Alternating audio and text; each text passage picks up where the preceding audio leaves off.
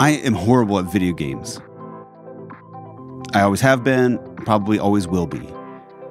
And I blame it on my parents because when I was a kid, they didn't get me a Nintendo. I'm talking about the original Nintendo. It looks like a sideways toaster, you stick the cartridge in. And if it doesn't work, then you blow on it. For some reason, this is the only piece of electronics that works better when you spit on it, I guess. But all my friends had a Nintendo, and I didn't.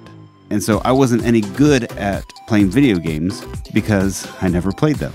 And my friends played them all the time. They were very good. And then it wasn't fun to play video games because I was not good at it. And it's not fun to do something that you're not good at. So it kind of snowballed. And now I get a new computer, and the first thing I do is delete the games off of it because they don't interest me. They don't excite me. I, I don't enjoy that. I think a relationship with God can be the same way. That if we don't do it very often, then we don't enjoy it. We're not good at it. You know, prayer is kind of hard to do at first. And you might feel awkward. You're like, I don't know what I'm doing. But the more time we spend in prayer, the better we get at it, and the more we can enjoy it, or at least see the value in it.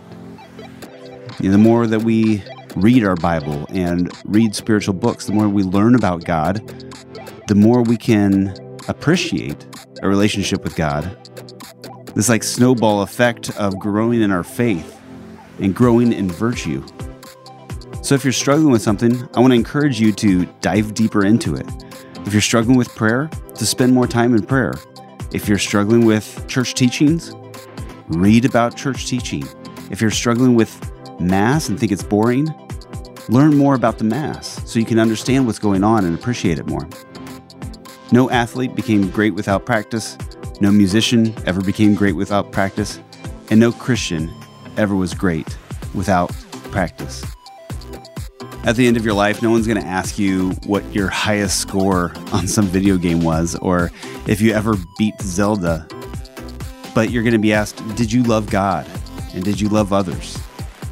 And our journey in faith will have an eternal reward. So, just a reminder we need to invest in the things that matter.